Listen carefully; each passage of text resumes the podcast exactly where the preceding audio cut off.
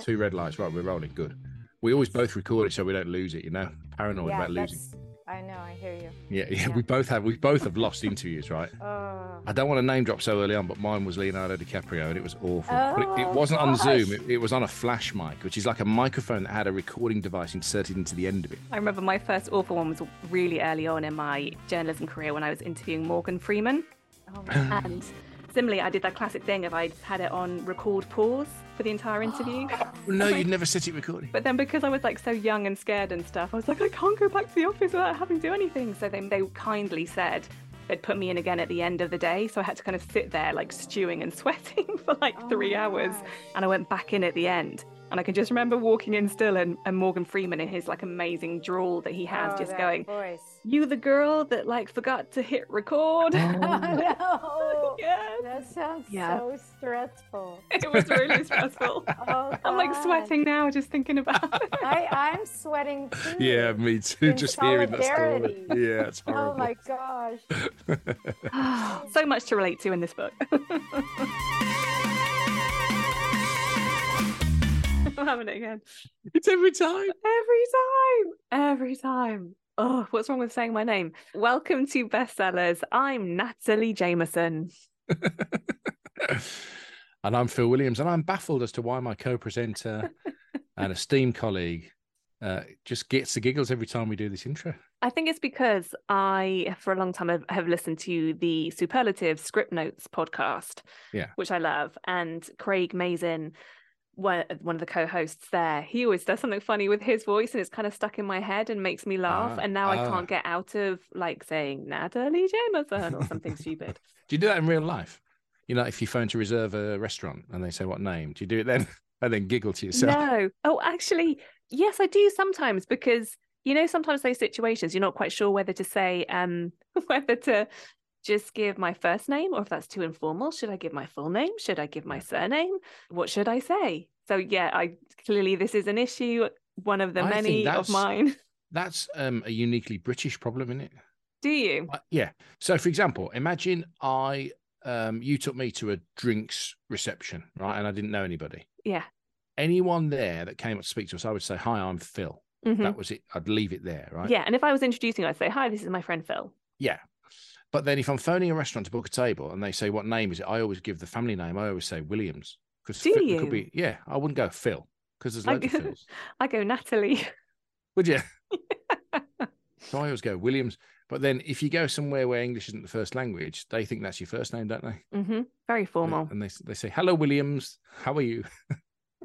Well, talking of British isms, uh, Oh, yeah. that comes up in our conversation today because we very excitingly got to chat to Susanna Hoffs, the Susanna Hoffs from the Bangles and uh, solo records, and all round lovely person Mm. by all accounts, it seems. Mm. And she's written a novel, and she has actually written this novel. This isn't a celebrity vanity thing. She's done the hard work herself, and it shows. And what a delight! Yeah, a delight to to get her to speak to some bestsellers.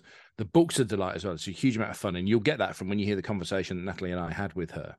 And also, there's a part in this that I wanted to raise with you as someone who's who's written to say, and in fact, Jason Rekulak did this as well, didn't he? He told us he'd done this, but not many authors write a complete ninety thousand plus word novel on spec. But that's what she did Yeah, yeah. wrote it and then sold it. And I'm like, yeah, well, like more power to you for doing that. hmm And also, that's the way that most wannabe authors have to do it because, Because anytime you can finish the book. well, yeah, and also, unless you're a household name or there's something else that you're known for, or you know, you have a degree of fame or you're in the public eye, so there's a reason that they think they can sell whatever you write. You have to have written the whole book before somebody will take you on. Otherwise, it's too much of a risk. I agree. And in fact, there's another. I've t- I've taken a life lesson from this. So let's hear it, and then I'll tell you what the life lesson is afterwards. Okay, and we'll shut up because it's a great conversation. We loved it and hope you love it too. Here is Phil introducing Susanna. Our guest today on Bestsellers, we are so delighted to have co-founder of band The Bangles, but we're not necessarily going to talk about songwriting today. We might. We are going to talk about novel writing. And Susanna Hoffs' debut novel, This Bird Has Flown, which is a hugely fun, romantic adventure, which also captures some quintessentially English moments in it, which is done brilliantly, by the way. We'll get to that in a second. And we welcome Yeah. Susanna Hoffs to Bestsellers. How are you doing? I'm doing well. I'm thrilled to be here with you both. What's it like, first of all, when you hear that kind of an intro? And and you know, for years you've done press with the band, but now we're saying we're talking to you as a novel writer, not as a songwriter. It's thrilling. It's thrilling. This whole journey, I sort of just threw myself into it, um, never having taken a writing class, only having been a lifelong reader.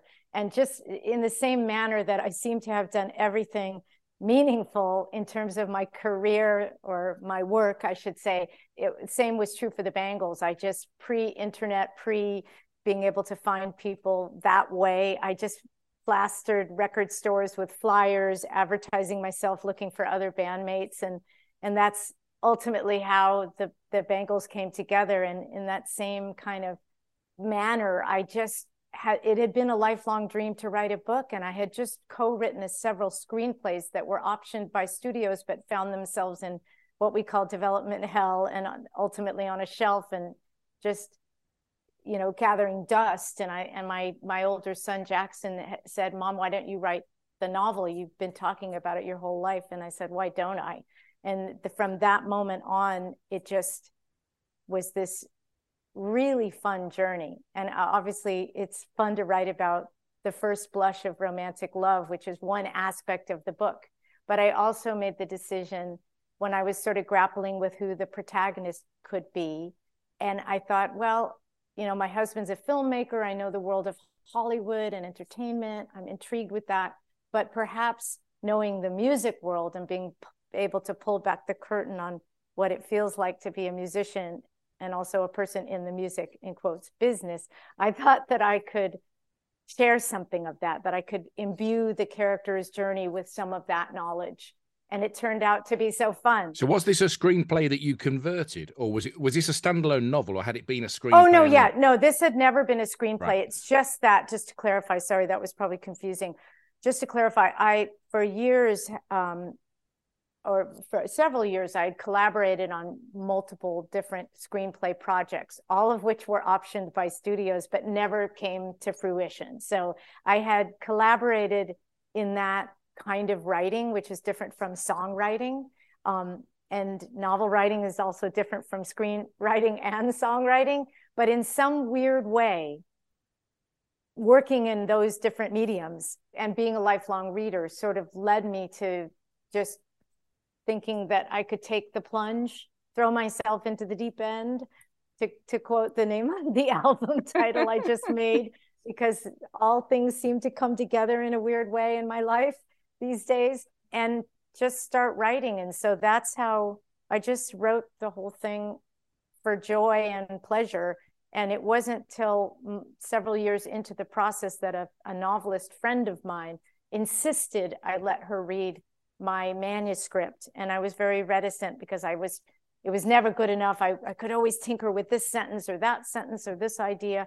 But she read it overnight and said, You have to get this to an agent. And I think I know my agent would like it and it just went from there and then then it got real then then all these years of sitting it was real for me but everybody who knew me was like what's happened to susanna? She's sitting alone in a room for six hours eight hours a day writing this so-called novel. But now it's real. Like i had it's real. Look. There it is. There, there there's words on the page. Can i ask you about what was holding you back from writing a novel until now? Because obviously you know you've had huge success not just with the bangles but with your solo work as well um, and the screenplays that you said you had the confidence to do that was there anything in you in terms of lacking in confidence that you felt before now that a novel was i don't know why did you think that wasn't going to be for you?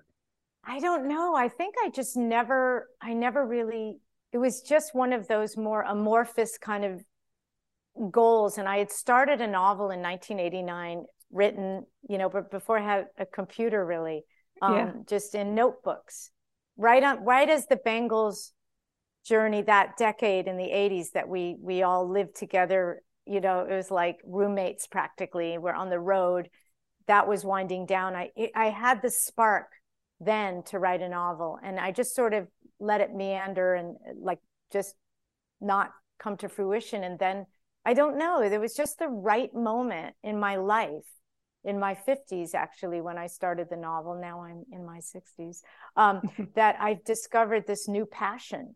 And the more that I threw myself in, the more I loved it. And the more I discovered that characters talk to you and it it begins to almost write itself. You know, it's a, a lot of hard work and a lot of dedication, but it was honestly fun for me. It was really, um, you know, escapist. We have to know, Susanna, just between us, we won't tell anyone, I promise. Yeah. Who, who's your author friend who said this has to go to my agent? Okay, her name is Margaret Stohl She writes mostly um, in the uh, young adult uh, genre. Uh-huh. So, and she um, she re- wrote um, a co-wrote actually uh, with a woman named Kami Garcia a um, a very popular best-selling um, series called Beautiful Creatures that was made into a film at one point with Jeremy Irons was in it and and so yeah I saw so that film she... I did the junket on that film Did you? yeah. Amazing.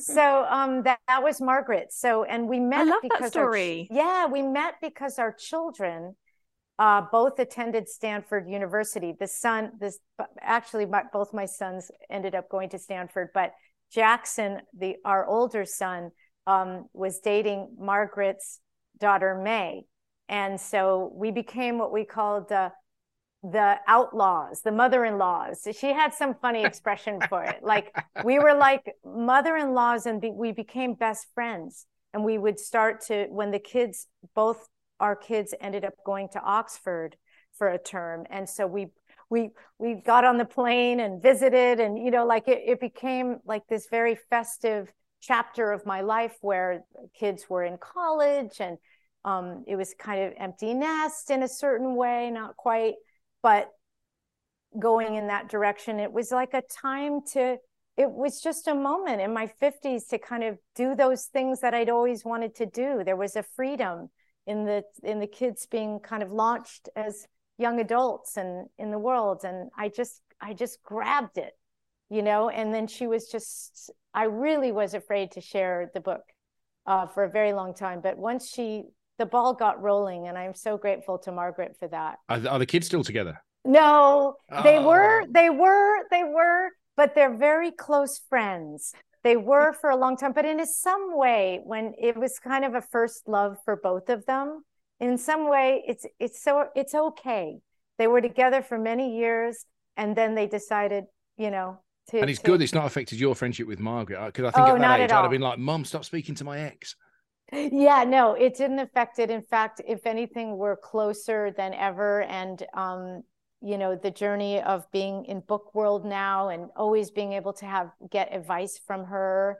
And um, we share the same incredible literary agent who's so wonderful. And you know little brown has been amazing it's just all been like so actually so fun this chapter So was it just that kind of one?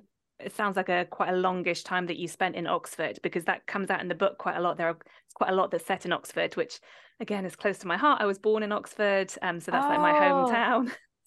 so you know the covered market you know Oh, the I was just about to say the covered market is the best thing, right? it's the best it's the best yeah, as a teenager, that's all I, where I'd go. I'd go to the covered market and various pubs like the Turf and. Um, oh i love the hid- turf yeah. and the those bear hidden pubs. The Bear is great as well. The Eagle and Child is closed down. I- oh it is? Mhm. oh Yeah, but they're redeveloping Well- it, so hopefully well it'll the still turf retain. is where where bill clinton um, famously did not inhale. Was smoked pot but didn't inhale. I think Yeah. it's on a plaque. No i i'm i'm so excited um, to visit oxford again. And actually i'm performing at the kite festival which is a book and music festival in oxfordshire. So i will be in oxford in june. That's so cool. Back back in oxford it's such a wonderful city hmm Will you be doing a book thing there and a music event as well? i will Wow, I will. that's I- and all of my book events in America on my book tours, um, I have been asked to bring my guitar. I'm looking at the guitar; it's staring at me from over there. And um, this is also a new chapter in my life where I never really felt that comfortable just being on a big stage and um, with just me and the guitar alone. I've always wanted to have someone come along and do some of the little fancy lead parts.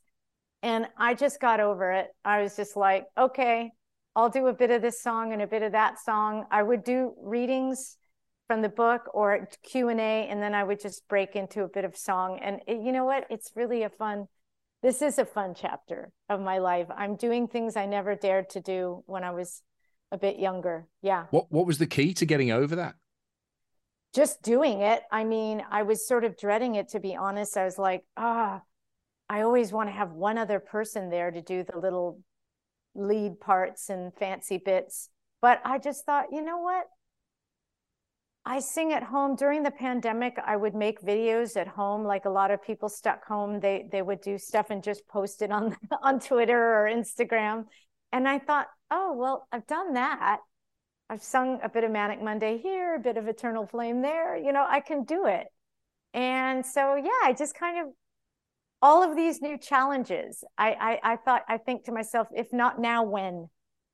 right? Yeah. Well, it's obviously not great to hear that you are still thinking that after such a, what from the outside seems such a successful career, but also kind of so relatable to know that we also have these like doubts about our abilities and what we can do and, and the confidence to do that, which is like a real thread that runs throughout the book as well about yes. being able to stand up on stage and do that and and also what people see when they stand up on stage whether they see the image or whether they're really listening to the song and understanding what it's about. Was there like a main sort of inside thread from the music industry that you really were keen to get into this book? Well there was several things and and actually i i knew i i noticed in the um, description of the zoom today that you wanted me to potentially read a little bit if yeah. whatever you guys like but i was thinking exactly that that that not the book was you know fueled in many ways by the romance part of it and the and the love story but at the same time i did choose to make jane start a musician a musician who's we find her very down on her luck and it it was it was a kind of interesting challenge for me to kind of process and put on the page what what aspects of being in the music business are difficult. I mean i think and i don't know i think some of it is that you know not only is it difficult i, I found it in some ways easier to write the book than to write a song. Songs mm-hmm. are so prescribed. Um, there's things that you have to take into account meter rhyme rhythm you know flow and and it has to be like like a little puzzle that you're working out. It's very yeah it's it's it's interesting Is it like one of those square puzzles where you move the squares around? There's one spare square and then eventually you get the picture. Yeah but it's but it is like making a puzzle fit you know? Whereas yeah. with the book there's this sort of flow state you get into which you can uh, get into that with writing a song as well but but it's it's different because you can just be in the flow. Like you've thrown yourself into the river and you're just you're kind of the thoughts are just coming and the characters are talking. It was just a wildly different experience for me writing from writing songs to writing the novel. But i also found that i had to kind of dig deep and find the words and the way to describe what it actually feels like to stand on a stage and and suddenly you're not just the person who is like dealing with life's small annoyances or you know paying the paying the bills or taking the garbage out. You're you're like on a stage and people expect you to be great and they expect you to have this I don't know, just turn on this sort of magic or something and you're singing and you have to go from like your ordinary life with all of its little things to oh i'm going to open my mouth and sound is going to flow out mm-hmm. and i'm going to be this other person. And i so it was kind of fun during the the writing to get deeper and deeper and deeper into that. And i thought because you had asked to po- possibly read a passage that there was one that kind of was about that moment for jane early on in the book where okay, she has great. to play a bachelor party she's kind of oh. hit a oh. low and um, she's just been dumped and discarded. Her boy, longtime boyfriend, partner has, you know, dumped her and got and is with because he was cheating on her and she's really she's really in a terrible place when we find her but her manager who's british has uh, said i got you a gig and it's it turns out the gig is not not the best kind of gig but it's playing a bachelor party in las vegas. Um, and she finds herself you know in the wings thinking that initially she'll have a guitar there might be a pickup band that doesn't work out there's no guitar and and it turns out they just want her to basically karaoke her song her one hit from 10 years before and um, it's a very humiliating moment but it does show kind of the perspective of of what it would be like to be in the head of this person and have to tumble out onto a stage and so I, I, was thinking that might be a good passage to read. Well, I, I, know for a fact because you and I spoke before we spoke to Susanna. We've got so many questions about just even just that passage, right? So you read it first of all, oh, great. and then we'll bombard you with questions afterwards. So um, this is Susanna Hoffs reading from her debut novel, which is already troubling the top ten in the states. By the way, I saw the LA Times chart on your Twitter. Yeah, yeah, which is very exciting. It's called "This Bird Has Flown." It was official. This was a moment of reckoning at the ripe old age of 33, I was an over the hill one hit wonder, and now it seemed a Vegas performer who did bachelor parties. Pippa was reading my mind. I knew she was. I saw it reflected in her eyes as clear as the glint of a murderer's knife in a Hitchcock film. A wave of panic rose up in me, steep and sharp, a funereal thud drumming in my ears and I clawed for a rescue song. Wayne Newton's Dankeschön began to oompa calmingly, ironically, inside my head. Dankeschön, darling Dankeschön, thank you for all the joy and pain. And just then, the opening strains of my hit began to swell through the sound system. Showtime! I would earn my money and rally. Nothing in this world could destroy my love for Jonesy's song, but my heart leapt to my throat. It wasn't my track peeling from the speakers. It was a horrible, cheesy karaoke version. Pippa gaped at me, mortified, but I had only enough time to gag back the rest of my vodka Red Bull before a hot white spotlight snapped on center stage. I tumbled out into blinding brightness stark and unforgiving, catching blurred glimpses of the sweaty faces of the audience as they slam danced, crashing into one another like football players in slow motion playback. They'd come here to have fun, and I would give them that, even singing to a shitty karaoke track, even without a guitar to clutch for dear life. I closed my eyes. I thought only of singing. I would stay in the unfolding present tense, in the meditation of singing.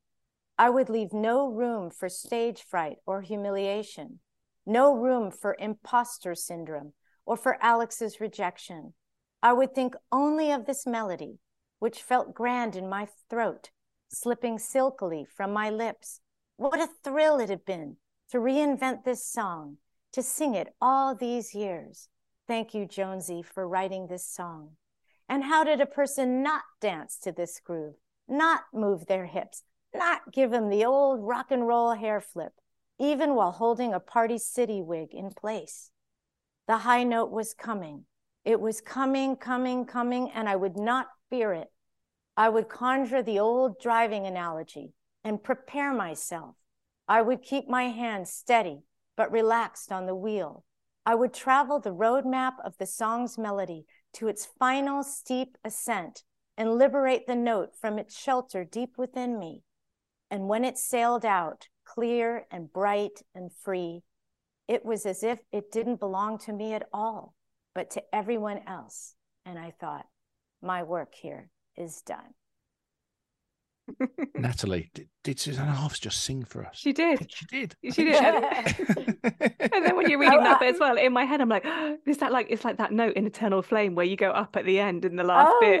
Yeah. yeah. Like, are you recreating yeah. that as well? I was recreating that, but it's so weird. I, I was hoping that I would be able to do singing of melodies in, in the songs that come up in the book, Mm. but Ah. apparently you're not allowed to. It's a rights thing, but yeah. I can for this. yeah, yeah, yeah, yeah. yeah, no one's yeah. gonna bust me for that. Yeah. Because I, why, so you read it so beautifully, not wishing to blow smoke unnecessarily, that I looked up whilst you were reading. I looked up, have you done your own audiobook? And the answer is yes, right? Yes, the answer is yes. But I got because there are so many British voices and accents, I got my dream audio reader, Juliet Stevenson. I don't know if you know Juliet. Of Yeah. course, Stevenson. yeah, She's truly, madly, wonderful- deeply. Yeah, she's read so many of my favorite audiobooks, including the Jane Eyre version that in studying Jane Eyre for the themes that that you know kind of informed some of what this book was about. Um, I, I listened to Juliet read that to me uh, several times, and because she she brought um, because it's an old fashioned style of writing and and not what we're familiar with now as much. Um, her reading was the first time I got certain things that just went right past my head when I read the the book on the page, like her her delivery and her interpretation of how Mr. Rochester and Jane would would verbally spar with each other. For example, I always took I, on the page it felt it didn't there was humor in it and and they were teasing each other in a way that never I never understood until I heard Juliet read it to me. so Juliet was on my wish list and she did about 30 different voices, multiple accents. Yeah, it was a, it was a feat. Can I ask you a question about that reading? I've, I've marked it. Funny, thing, I'm glad you chose that. I marked a bit to, to ask you about. Um, Yeah. Where Jane says there's always something a bit creepy about privates, but I was desperate for so many reasons. If only my luck would change, and this would be the last dodgy gig I'd have to face for a while. Now, I don't wish in any way to be impertinent, but have you been there? I mean, I've definitely done Vegas, Right. and there have been some gigs in, in Vegas in particular that that helped spark that idea.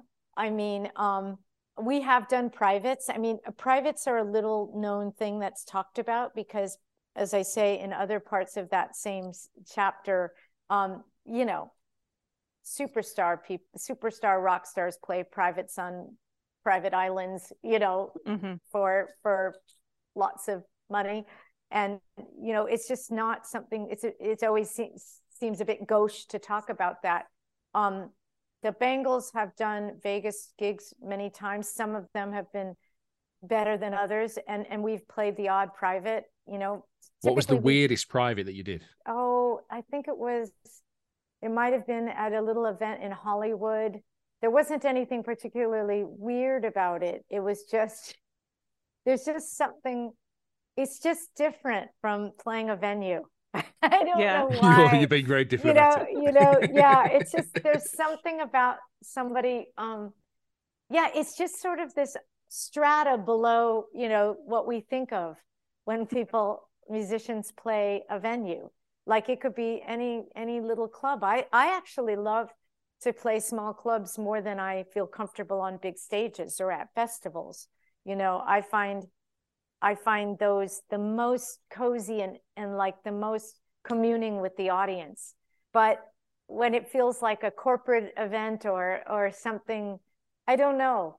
I just chose to to point it out because i think it's a little known aspect of the music business. And i thought again you know if jane start is a musician versus say an actress or something in hollywood it would be an opportunity to, to do just that and and it was it was really fun to write about those scenes about the music business yeah I think there's a misconception commonly that, you know, if you've had any type of hit record um, or in the public eye in that way in the music industry, that you're always making money. And actually, unless you're releasing an album or touring, you, you're probably not. you know, of Oh, course, I there's royalties and things, but it's not a constant. You're not getting a salary every month. So Exactly. And because Jane Start's one hit was um, a cover of uh, an iconic rock star who's called Jonesy, um, his song, it, it, it just, yeah, all the math on that ends up being quite different, you know? And so she really doesn't,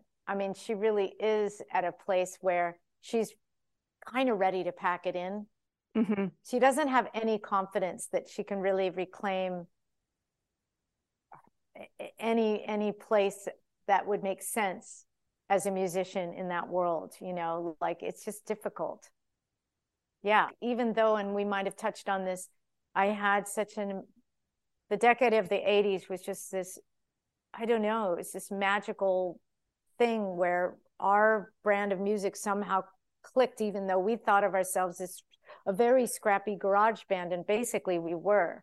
But then you know prince the great gift of manic monday that just that turned my life around you know getting that call come pick up the cassette from mm. sunset sound a wonderful studio and and what what blossomed. And it just kind of opened the doors but then walk like an egyptian hazy shade of winter and ultimately me co-writing eternal flame. That was you know i was able to use some of the flavors of that those experiences to to imbue the story with some of the difficult times, but also the beautiful times in music. I mean, I'm sure this has come up loads of time and I'm aware it's a fiction book and everybody reading it should be aware that it is a fiction book, but also knowing your history and the, life you've lived, it's hard to not think of Jonesy as being based on Prince when you're reading it because it's an enigmatic person who comes in and you know he plays incredible yeah. guitar and I never got to meet Prince. Uh, I would have loved to. I saw him live a few yeah. times and it was out of this world. Amazing, right? Yeah. What? How did you kind of find that character of Jonesy, and, and what did you want to say with that? Well, I like the idea that um, well, they're all the characters were really honestly figments of my imagination for sure, and and and I had like I had a little mood board that I made. Um, just it was fun to occasionally when I had to grapple with you know describing a face, for example. Um, I had to kind of see it. And so interestingly, Cillian Murphy was who I was on my mood board for um, Jonesy. Um, but, uh, and I had one for Tom. And, um, you know, Jane was always sort of a blank slate. I didn't really have her figured out. I mean, that well, but um, even though I was in her head the whole time. But um, uh, yeah, I mean, I don't, back, your question was, He's Jonesy Prince, basically. Yeah, no, I mean, I think that Jonesy is some mix. I think I say in the book of David Bowie.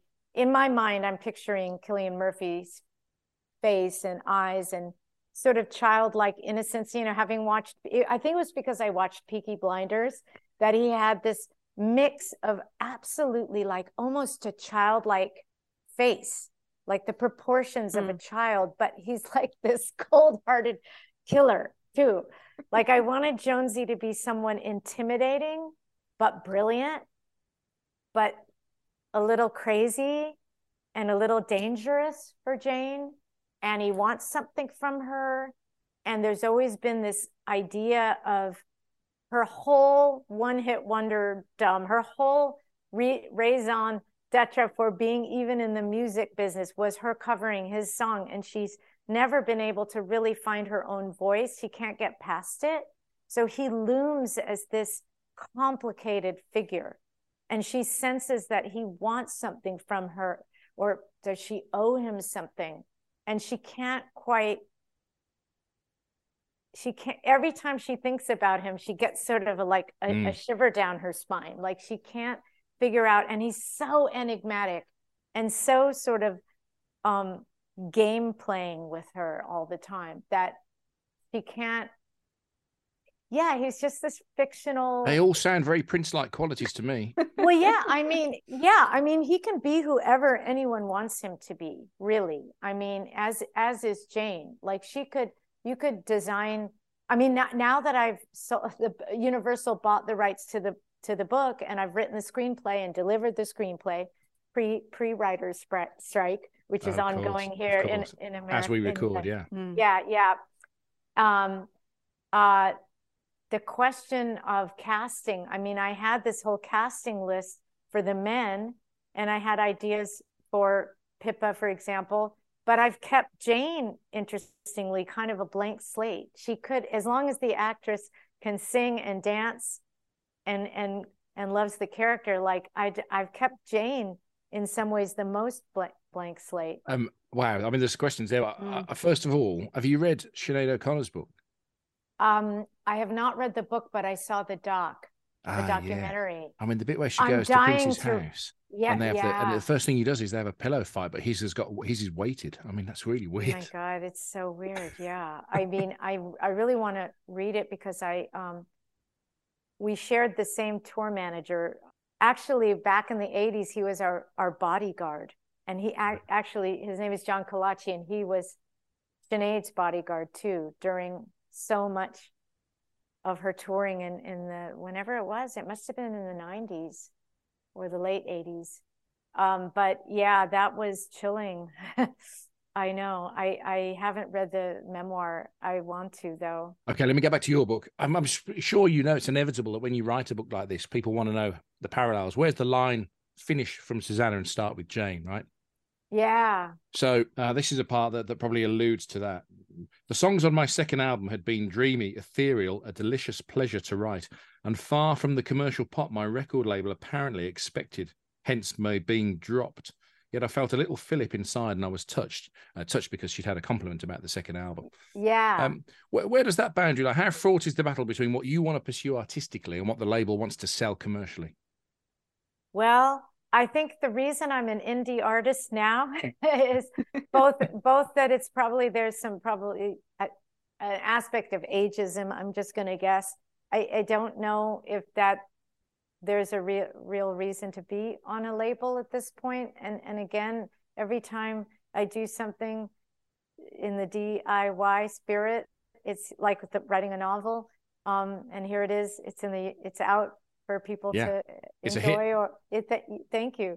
I've just made um, an album and an ep with peter asher the great producer peter asher. Um, and i just again i did it on spec. I, I self-financed it. I i don't know. I think you know i i and i think that it was hard in the post bangles years to kind of if the goal was to reclaim or keep what i had going there in terms of the level of people knowing about the music, songs being um, in the charts. I, I've I've sort of made peace with the fact that that's a very unlikely scenario, but um, at this point, I feel so so lucky that I'm able to just keep creating stuff, and um, the fact that I did this labor of love, I, I all my musical projects now are just labors of love, and if people want to find them, you know, on the streaming services or or get a CD once there are CDs available. there might even be. I, I, that's how I'm not sure of where things are at with that, but but you know, I'm just making stuff. I, I like to wake up in the morning and and I'm so lucky, as I say, to be able to just work on all these projects. But yeah, I don't know. I don't have a good feeling about the music business. I don't necessarily. But you're the same age as Simon Le Bon, and last weekend I saw them play to twenty thousand people here in Manchester, where I live. Wow. Yeah. Well, they're they have a big. I think, and I know John Taylor. I know John and and Simon, and and they are such wonderful people. And um, I've had lunch with John not too long ago, and you know he they're just great but they have a they have i mean I, I sort of had to step away from the touring with the bangles just because i wouldn't have been able to write this bird has flown had i not you know kind of walked away from some bands like to keep touring and i'm so happy for them. This is joy for them and um and yeah i just uh i don't know how that might work in my life at this point. I think I'm it's actually, I'm, I'm continually fascinated by though as well that kind of tied into what you're saying is that in a way success is individual to each of us really if you're in a privileged enough position obviously you know with a roof over your head and enough money to live on to, exactly. to have that because i'm guessing that for you if you're still saying you get nervous being on stage and the thought of doing that by yourself but then once you're there you enjoy that close engagement that you can see people enjoying it whereas you don't need to know that you know 100,000 people in a stadium might be loving it. That's no. not the win for you. That isn't the win for me at this point. It's it's not um yeah. And i know that it is very important for a lot of musicians and that's that's a personal choice. For me um, i'd like to get going on the next book and um, i don't i actually am really embracing the idea to just show up at, at a book reading with my guitar and now get over my fear of just very intimate a much more let's put it this way a more intimate experience yeah. you know i had and even even a few years back we we were playing some the bangles played a few big festivals on big stages and you know i found uh, i find the intimate connection with an audience somehow for me that's more exciting i don't know why that is but yeah. yeah. but in some ways it's good that i'm not you know feeling bad about about not not ruling the world and being you know playing to 100,000 people like I don't I think it takes a certain um yeah, those are hard shows for me. I like the intimate ones. I yeah. just like the closeness. Well, in terms yeah. of like connecting with your readers through this book, um, I mean, there's still so much to ask you about. But firstly, thank you for embracing the importance of a cardigan sometimes. and just needing that. Like, I know. oh yeah. Yeah, that's like a transitional object, like the way children have stuffed animals that they can't let go of. Our kids used to have that until you have to hide them in a in a closet or something, put them on a high shelf so they don't keep having to take their little stuffed animal to school or nursery school or whatever. But yeah, that that cardigan of Jane's ex-boyfriend becomes a character in the book. He's it's called the Kurt Cobain cardigan because it looks like the one Kurt wore on MTV Unplugged which I loved that mm-hmm. performance. Mm-hmm. and too. I loved I loved that that was just a gorgeous performance. And I, I to this day I was just like wrapped by it. And I loved how he had that sort of grunge cardigan. Mm-hmm. And sort of sort of leading on from that, I love that you have it's not even a juxtaposition really, but that you obviously write so well about the comfort of that, but then you also write really well about female pleasure and it's sexy, and you write about masturbation, and yeah, that doesn't often get written about in books, and you you get the tone so right. I think. Did you mm. find that that was sort of a natural thing? Did you have to work at how you played that on the page? Um, it was more like giggling to myself. I had no problem writing it, no problem whatsoever. I enjoyed those bits immensely. Mm-hmm. And I would giggle to myself. Sometimes Jay would walk in, my husband, and say, What? Who, who sits at a desk writing a novel and is giggling to themselves? And I said, Well, this is a kind of a fun passage to write. And um, I'm really enjoying it. No, it actually like gave me endorphins to write this novel. I mean, wow. this is the weird thing about it. But I was writing about love and sex. And, you know, I loved Jane. I liked that she was sassy and she would, I would just channel her thoughts. And so writing those passages were so fun. So, but, so, so fun. But I mean, Natalie's right to, to raise that and to give you praise for it because we've both read some cringy sex, haven't we? And yeah. reading cringy sex is like having cringy sex. It's really, do you know what I mean? Yeah. Whereas when if it just if you're having if if naturally sex just feels right, you don't even think about it, right? And that's yeah. what it was. Reading this, even as a man and, and the female masturbations, I didn't go, ah, oh! no, no, no yeah, point was it walks. Right? Wait, what? Women do that too? What? hey, yeah, no. Or, or, as my, my mom would say, man, man. you wouldn't, she wouldn't say it out loud. Oh, mm. oh well. I mean, it so. How so did you know you hadn't done it awkward? That's the question that we're both trying to get at. Did you? Did anyone proof it? Did you just feel right in your gut? How did you know that you'd nailed it?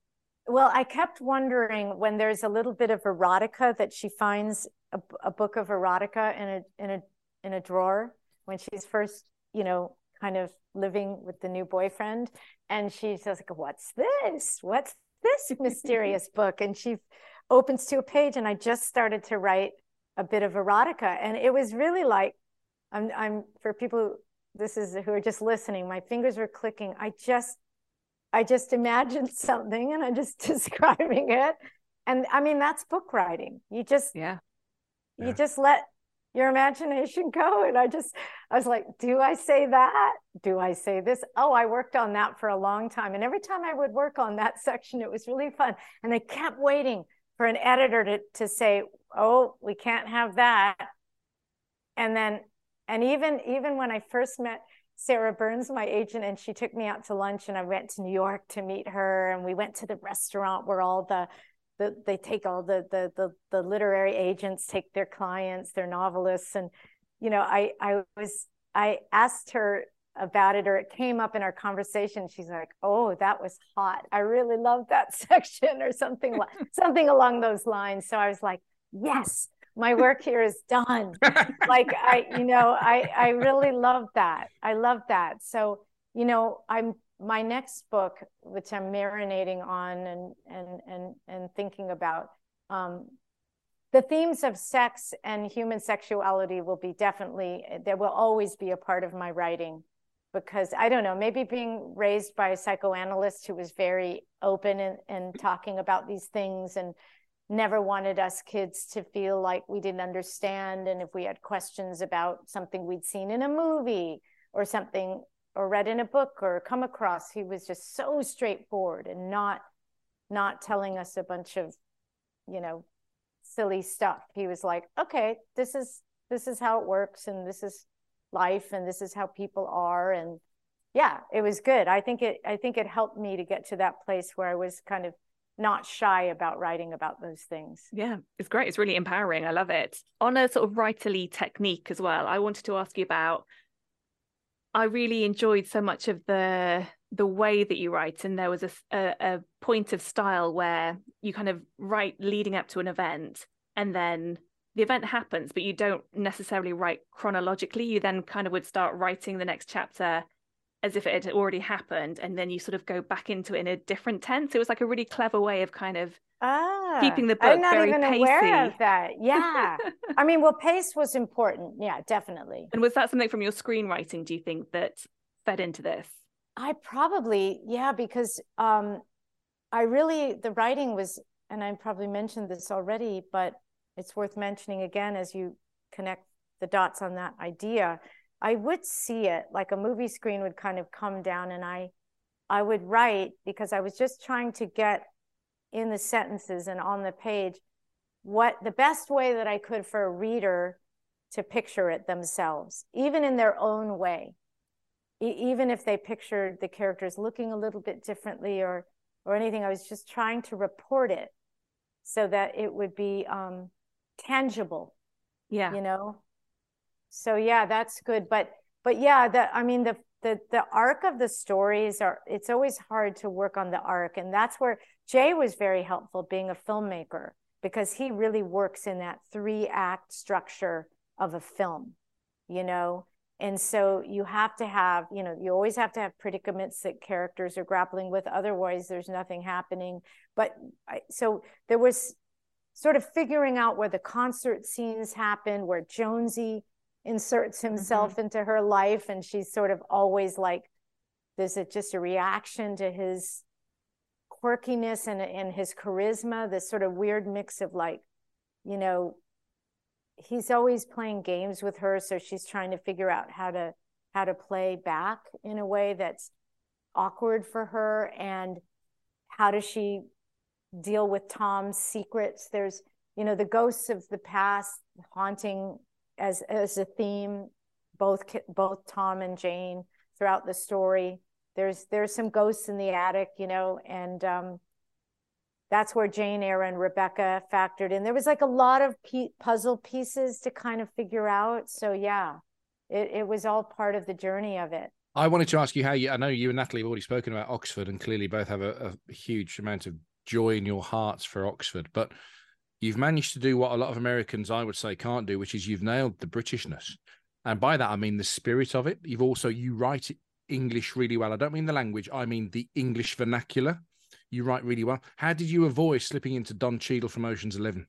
well, I'll tell you what. During the years that I was writing the book, I obsessively watched British shows. So I've watched ah. every Inspector Morse episode ever because it's set in Oxford and it's all the posh like arrogant professors talking in this very high Mm, style mm. and, and and and Morse went to Oxford too. And I watched eh, not only the original Morse seasons, but all the uh, iterations that followed with different cast members. Inspector Lewis, for example, Mhm. and um, yeah. So and and James Fox's son, who played um, his sidekick. Anyway, so but not just Inspector Morse, um, just so many British shows because I love them, and and so I would keep a, a pad, and whenever they would say something like I don't know some sort of very posh or unusual phrase um, that isn't something uh, we Americans use, you know, I would write it down, and I would just have like reams of of expressions that I could pull out. Um, It's really and smart. So yeah, yeah, that's how I did But- it. Well, it's hugely authentic. Let me tell you, it's really Oh, good. Well, we did have somebody. Um, one we got a read from a from a British person, and they said, "Well, we don't use the word closet; we say wardrobe Yeah. um, Mhm. for closet." But then there was there was there was the sort of skeletons in the in the closet, you know. So I think I might have used closet ultimately there, but but like We saying do say that like as it- well. So yeah. So I yeah, it it it was because like the idea of that kind of thematically worked. But yeah, I just I collected phrases all the time. It was really, really fun, especially for the snooty Oxford professors. They they really I loved writing them. I loved I loved writing the the older characters who were, you know, sort of full of themselves. And I, I love those I love those challenges. So I had to do a lot of research. I laughed out loud at the profane rowers oh, yeah. I love because that because I've heard those guys. I've heard them say that. I I know, and you know what's crazy? I can still remember early on in the book when I was writing that first date scene, and I suddenly thought, "Oh God, it's this moment after these two people have had this connection on the plane, and there's we know that we're inside Jane's head, and she's just freaking out that he hasn't called her, and this is all this buildup, and I'm like picturing this having been in Oxford, this pristine little restaurant, thing, and then then I, I thought I thought the rowers have to come out blurting expletives, and I went online and I tried to find examples on YouTube of of just that, and I finally found something. I was like, yes, okay, they do do that. oh yeah, they do. Yeah, yeah. Yeah. if you need any for your next novel, you can email me now. You've got my email. Oh, great! Just- Yeah, I've got I've got yeah for all British things. yeah, Yeah, it was absolutely. Most of my American friends, I've actually sent a copy of. Are you familiar with Roger's Profanisaurus? Have you heard of that? No, So you know Roget's thesaurus, which is obviously Yeah. where we look at, yeah. So Roger So Mellie, I the man on the get telly. I'll send you a link after. But but Send Roger me Mellie, send me yeah, link, Roger yeah. Mellie, the man on the telly, is a, he's a cartoon character from like an adult cartoon called Viz, and he's a TV presenter who just keeps swearing, so he keeps getting fired off jobs. And then they developed that by getting him to swear in a way that aren't recognized swear words, but they kind of have sweary meanings. So they've produced a whole lexicon of them. There's a oh, thick Oh, hardback book. You, you need that. I need that. And do people have people like coined those those? Yeah, there's a lot of them in popular. Yeah, I'm trying to think whether we can actually sign them on the podcast, but and this is because we're both BBC people. It's ingrained us, even though I'm not on the BBC's airwaves now. I can't possibly bring myself to say some of these euphemisms to you. But um, Yeah. Well, I did a lot of I did a lot of googling um, during the writing of things like that. You know, so I didn't come across the the one you're talking the about. book. Profanisaurus is what you the need. Profanisaurus. Okay, I got it. You'll text me or you'll I'll, you'll I'll send me email that. you. Yeah, you'll I'll send you a email me link to that. it. I yeah. promise you. yeah, yeah, that's great. I need that. That was so good. Yeah, we're good with the uh, the British put downs are something that we and sarcasm is like a, a favorite thing, right? It's great. Yeah. It's great. Um, I was curious to know from writing this book because obviously Jane Start is a musician and she's writing. She's had writer's block for a long time, but as the novel goes on, she's slowly unblocking that and trying to find who she is now as a songwriter. Were you writing songs for her anyway? Is that something else that can kind of spin well off? that's my that's my big challenge that that is literally what i need to to go into now i want to t- take a stab even though i have this sort of writer's block not about novel writing but about songwriting I, I and I saw Crowded House last night. Did I tell you that already? No, yeah. I love No, Crowded House. we I both saw love them Crowded House. Summer. Yeah. I just saw um, them, and it was one of the best. And I haven't been out that much to to shows. Just just now, we're starting to go out to something like that, like an indoor big crowded concert. I was so good. I couldn't believe how many beautiful songs there were. I was so to your question. I walked away. I said to Jay, "I'm so inspired to write songs. I have to get going on songs." and I really, really want to be able to have a crack at because there will be a film adaptation. The cover that she does of Jonesy's that she reinvents, Mm. and I don't want to give a spoiler away, but when Jane, she's trying, yeah. so will she? Yeah, there's a song that she ultimately writes, and I want to take a crack at that too. Do you know Neil Finn? Is that could you like call him up and say, can we Oh, collaborate? Oh my God, you know what? That's a great idea because Yeah. when I was just there yesterday, um, I talked to his son at length. His Mm. son Liam is amazing. hmm I could, yeah, I, I was, I was, I was stunned by how many great songs, and none of them have expected moves in them. No. They're beautiful, sing sing alongable songs, Mm. but the lyrics are so like literary, really, actually, very deep. They're not sort of Love Me Do, even though Love Me Do is a great song, but I mean, just they're not simple. They're they're complicated, and yet they're so beautiful. I- Yeah. I, just was I was I've been on a cloud since last night from that concert, really. it does something to you. I had the same thing because I went to see them in London last summer, and I came out going, okay, every time Crowded House now come back to play in London, I need to go see them because it's sort of, it's almost like a kind some kind of spiritual thing where the the Agreed. music's beautiful. It's so beautiful, and I know It a lot of their is. songs, but even so, it's like I didn't know that one, or are they singing it differently? Like it's, yeah, it's great. Yeah. It it was really one of the best concerts I've been to ever, to be Duet, honest. duet. Yeah. Oh my God. Yeah. Well, I know I know them, so that the the and the and Liam is so great. He's a really and also the guy uh, uh, Mitchell Froom who produced my Someday record, which was a really fun record, and on that one it was all um, basically all songs I'd co-written.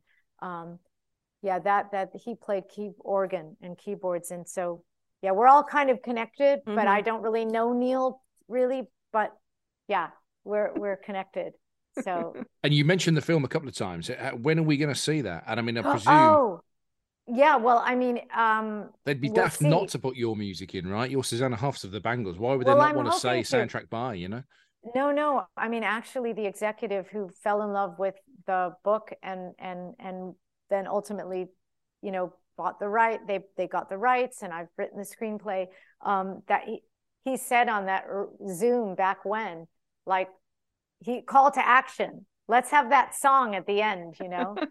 that that she's needed to write this whole journey of the story yeah so so i that i'm i've i'm you know call to action you know i i'm going to step up and do my best but may the best song win ultimately for it but i'm going to give it my best shot yeah. How exciting is this period in your life? Uh, we've been talking to you for about an hour, and I just want Ah. to convey to you listening that the the smile, and it's more than a smile. It looks like an intense happiness that's on Susanna's face for the entire sixty minutes we've been talking, and we can claim no credit for that. That's not that's not down to us. Um, how exciting is this chapter compared to say the eighties, nineties that you've mentioned with uh, with the Bangles? oh well you guys have a lot to do with the smile because you're so wonderful to chat with really honestly Oh, and you're you. you're uh, enjoying the book means everything um i think this is one of the best chapters in my life. I i have to say i i know that it's it's been a journey from my whole life but but i mean in terms of my work life my working life as a and quotes adult person um the Bangles period that was that was an incredibly joyous but complicated decade um, but it was it was incredible but um, and then in the intervening ones i always kept myself creative because that's where is my joy and my happiness but i have to say there is something really really tremendously wonderful about this whole journey of having written the novel and being exactly where I am in this moment. I feel like I have the perspective. I feel like, yeah, I just feel very connected to other artists and people and just getting having done something that was really throwing myself in the deep end and learning how to swim and learning how to write it, has been great. I i'm very happy. Couldn't be happier. I think that kind of comes across and also the fact that you wrote it yourself for joy before you then went to try and find an agent. It wasn't as if somebody was saying, "Oh, I know it would be a good idea. Let's ask Susanna Hoffs to write a book." Mm, it was oh no, no, yeah. very much from you. Um, absolutely. So before we steal you for the entire day, uh, what else have you been reading that you'd love to recommend? Oh, okay. Well, oh, I just let's see. What am I reading right now? Okay, so um, Do, are you a quick reader, by the way? Because between Phil and I, I read much faster than Phil does. Yeah, Natalie can do three books to my one. Really? Yeah, she's phenomenal um, speed reader. Okay, so hold on one second because I have them in my Kindle now. Now I'm a Kindle person because my eyesight isn't as good. Oh yeah, uh, Maggie O'Farrell. So she wrote a book called Hamnet about Hamlet. I mean, about the creation of Hamlet, but about Shakespeare. That was great. So I've just started. I just got it, and it's already fantastic. The Marriage Portrait, which is her new book. Um, it's fantastic. And then, oh, I, and I'm also reading because I'm a crime junkie, um, which might fit with the Inspector Morse thing. I'm actually finally reading Truman Capote's In Cold Blood. Mm-hmm. And I had read, I had not really realized that Truman Capote had written Breakfast at Tiffany's as a novel as a novella.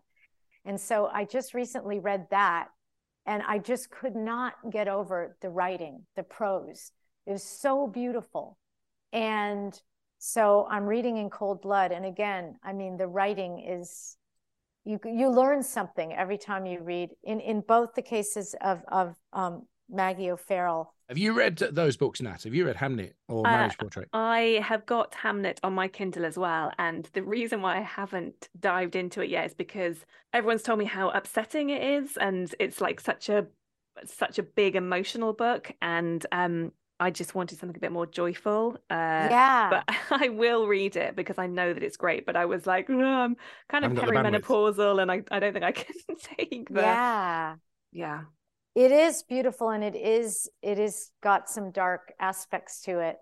But it's it's so I like being transported to another time too. And mm-hmm. and Maggie O'Farrell writes about these other time periods because I do kind of love historical fiction in a way, even though Hamnet, I'm sure there was a lot of research. I, I think she has to do tremendous research to be able to write about these various time periods. And I revisit, I revisited again James Baldwin's Giovanni's Room. It's a novella. If you've never read it, yeah, I no, highly I recommend it. Giovanni's Room. It's beautiful, beautiful writing. Um, it's about an American expat in in um, in uh, Paris. Yeah, and uh, it's just it's just really gorgeously written. Just my kind of book. I've just looked it up, Susanna. It's 176 pages. That's my kind of book. It's it's it's it's not a novella, but it's a very very yeah. It's not a big giant. You could uh, read it, and it just the opening of it. The opening, you'll see, you'll see. It's just it's just a gorgeously written, beautiful book and I yeah I just hadn't read James Baldwin. So I I've I've now I I read it a few years ago and I you know so, sometimes I like to go back and read it read uh, the same book again a few years later especially now that I'm done with my not with the this one. This one is out right? So so yeah. but I I know that it was very moving to me and I was very entranced by the writing. So I do recommend Giovanni's Room highly yeah. I'm going to read that because i i love watching uh some of james baldwin's old interviews when they yes. pop up and do the rounds because he's so so eloquent in what he wants to say and so... and passionate and passionate. Yeah. Oh no no. It's great. Yeah. It is great. Yeah. i reread the secret history by donna tartt quite regularly. Oh i love donna tartt. I, I and and I love the Goldfinch too. Mm, I mean, talk about like very li- lyric writing and just like beautiful just passages that flow and flow. Yeah. Yeah. yeah. Oh, to write like Donna Tartt. I know. I, I, try, but it's never going to come out like that. well, Donna Tartt, The Goldfinch. Yeah, there were certain books. I also love a writer uh, called John Fowles. He wrote The Magus. That was the one that's the most famous. But I love his book, Daniel Martin. No one knows about it. Daniel no. Martin by John Fowles. I really like his writing, but it's it's it's it was written, I think, in, maybe in the 70s. And once you get to where it's there's a section in Hollywood, it moves around but mm-hmm. I, I, really love that book. It's it's uh, again the, a lot of these books were on my mom's. I had the paperback from my mom's book collection. She she was always keeping up with the times, you know, so that would have been something she had. And I and I remember as a teenager reading Daniel Martin and being really like, "Ooh, this is very grown up." But I like it. Yeah. it's a really interesting. I've just looked that one up as well. It's a really interesting cover. It's just a load of old classic American cars parked in symmetry in front of a big screen. I assume it's a drive-in. Oh, is that the Daniel Martin yeah, that you, you yeah, got? John See, because yeah. I haven't seen that cover. Mine was just um well, I have it in the other room somewhere. Daniel Martin. Let's see what comes up. Daniel. So the author He's is John really... Fowles, F O W L E S. If you want to look this yeah. one up for yourself. He did French Lieutenant's uh, Woman too. Ah, that was he. That was his famous book. Um, oh, I'm not finding it yet. Oh, oh yeah, that's the cover. Yeah. Is that maybe it's, a new it's cover? like a car. Oh no, no, I'm seeing something else. Well, I'll look it up later, but um this is a beautiful cover as well, by the way. Oh, thank you. yeah, that was a great moment in the journey of the book where you just get this email from the publishing house and it's like your book cover. and you got to go. I remember reading an interview. Oh, I'm just spacing. Where'd you go, Bernadette? Was written by um, Maria Semple. Maria Semple, yeah, where she described book. her connection with Judy Clain, who's the senior editor at at Little Brown, and and I've finally met, and she's wonderful. But the the conversation that they had had about uh, Judy was um, Maria's editor about the about the cover they just had like kind of a loose kind of abstract conversation about it. And then she gets the email your you know your book jacket or your book mm-hmm. cover. She went to her husband's home office at the house and and and she couldn't like click on the email without having him there or something like this. This is how i remember hearing this story. And um, the same was I, I, I had to take a moment before I clicked on it. Unfortunately, my husband wasn't home when I got that email, and I wasn't going to wait all day to look at it. But I remember channeling Maria's experience, and I clicked on it, and like essentially, this just came up.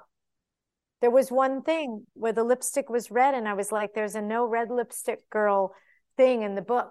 You know, mm-hmm. Jane would never wear red lipstick, so I was like, "The lipstick should be pink." That we should describe it really. It's it's um uh, a lime green background, and then the there's a an illustration of a female uh, on from side perspective wearing sunglasses, the bright red lipstick that Susanna just referenced, and red headphones, pink, Hot pink now, yeah, uh, and the headphones where it would have like a logo. It says a novel, which I thought was yes. a really nice touch.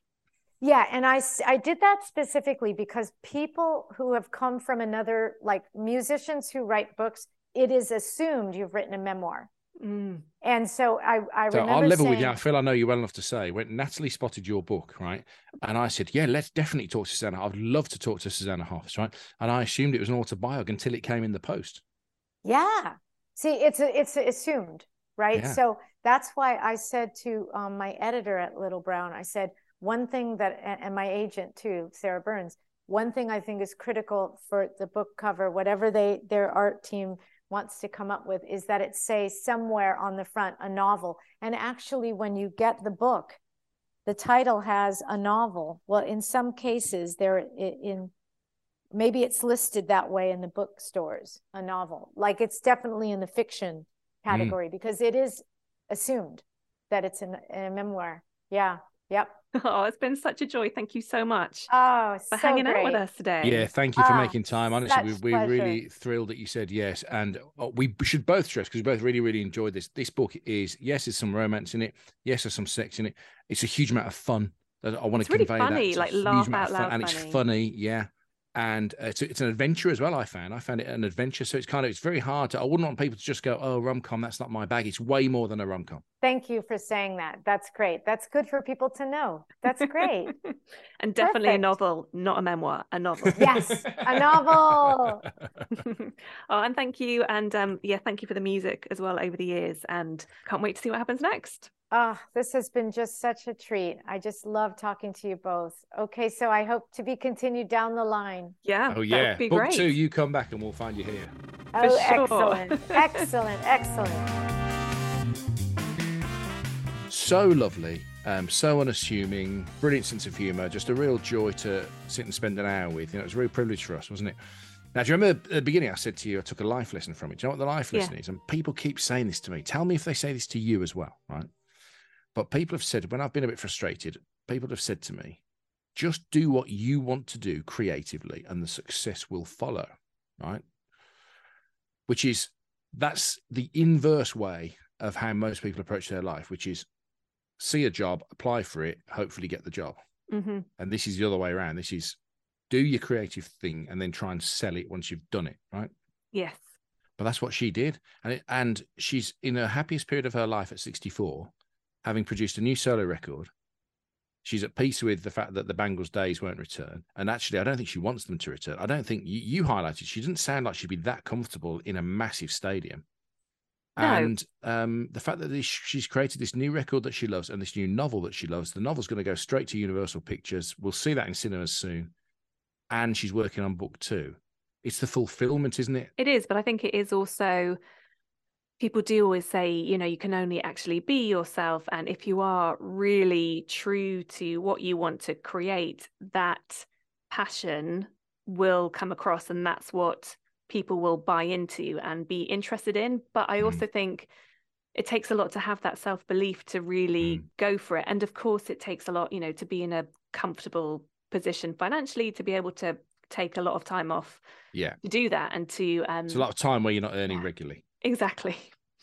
Uh or i'm sure like susanna as well but you know and you and i writing as well we do the day job and then have to write in stolen hours in the evening or early morning and yeah not getting paid for that yet yet. But yeah i think it absolutely comes across and i i think i gushed enough to her so i wasn't going to gush this but um genuinely thrilled that she has written all this herself. She clearly loves reading and writing and storytelling and being creative and just really refreshing that, yes, of course, she's known for her music career so far, but this is also just as much creatively her. This is not some kind of cynical marketing ploy to shift books. No, and I'm glad you said that because you and I have been doing this a long time, right? You can Mm. smell it a mile off, can't you? Yeah. When and also, you can smell when it's been like ghost written as well, right? Yeah, that's what I mean. That's what I mean. She was immersed in the whole process. Every Mhm. question we asked her, there was a really good explanation for why it had found its way in. Yeah. And uh, the fact that she'd been doing screenplays beforehand, uh, I think she thinks very visually. I think also um, Jay, her husband, sounds like he's been quite helpful. Um, she he mentioned she mentions Jay a couple of times. It's Jay Roach, so I mean Austin Powers probably the best known films that Jay's directed. Yeah, but recently he did Bombshell as well, which was the Oh, uh, yeah, Charlize yeah, Theron yeah. um, film, all which was the stuff phenomenal. at Fox, wasn't it? Yeah. So, um, you know, you've got a good person there in the Yeah. team to be able to say, "Hey, what about this?" and Yeah, like you have, and, and you know, again, I don't pertain to know anything about their marriage, but also I can imagine intimidating as well. You know, he's like directing hugely successful multi-million dollar movies, and however close you are, I, I would find it really intimidating. To Would say, you really, even if it's yeah, your other half? Yeah, I think I would. Because it would because it matters. It's only Yeah. intimidating. It's not intimidating in a No, the Um, opinion matters, but then yeah, don't you think exactly. that you don't you trust it like my other half's opinion? I mean, she's never brutal anyway. To be fair to her, she's not. She's the kindest person I know. But um, even if it's the opposite to mine, I trust it because I think the the only motivation she's got is the truth. Yeah. There's Yeah. no hidden motive there at all to tell me that. Do you know what I mean? No, yeah, I fully agree with that. But that's why I think it can be, don't, or maybe intimidating is the wrong word. Maybe you just feel that there's a lot riding on it because you value that opinion so much. But then if you remember that it's there to support you, hmm it removes any daunting aspects from it, doesn't it? It comes with love. It does. You still Yeah. look daunted to me. I don't want to put words into anybody's mouth. I'm sure like Susanna was just like, yeah, like read it and uh absolutely chill. Yeah, I'm just yeah. putting my own neuroses into Yeah. somebody else. Which is unfair, and I shall stop. Yeah, but I love your honesty on this podcast because obviously you do loads of broadcasting, but I think you're at your most honest here. Yes, for sure. Is that And unwise? Possibly Yeah. unwise. Uh, no, it's absolutely being true to yourself, and that's all you can do. There you go. That's all you can do.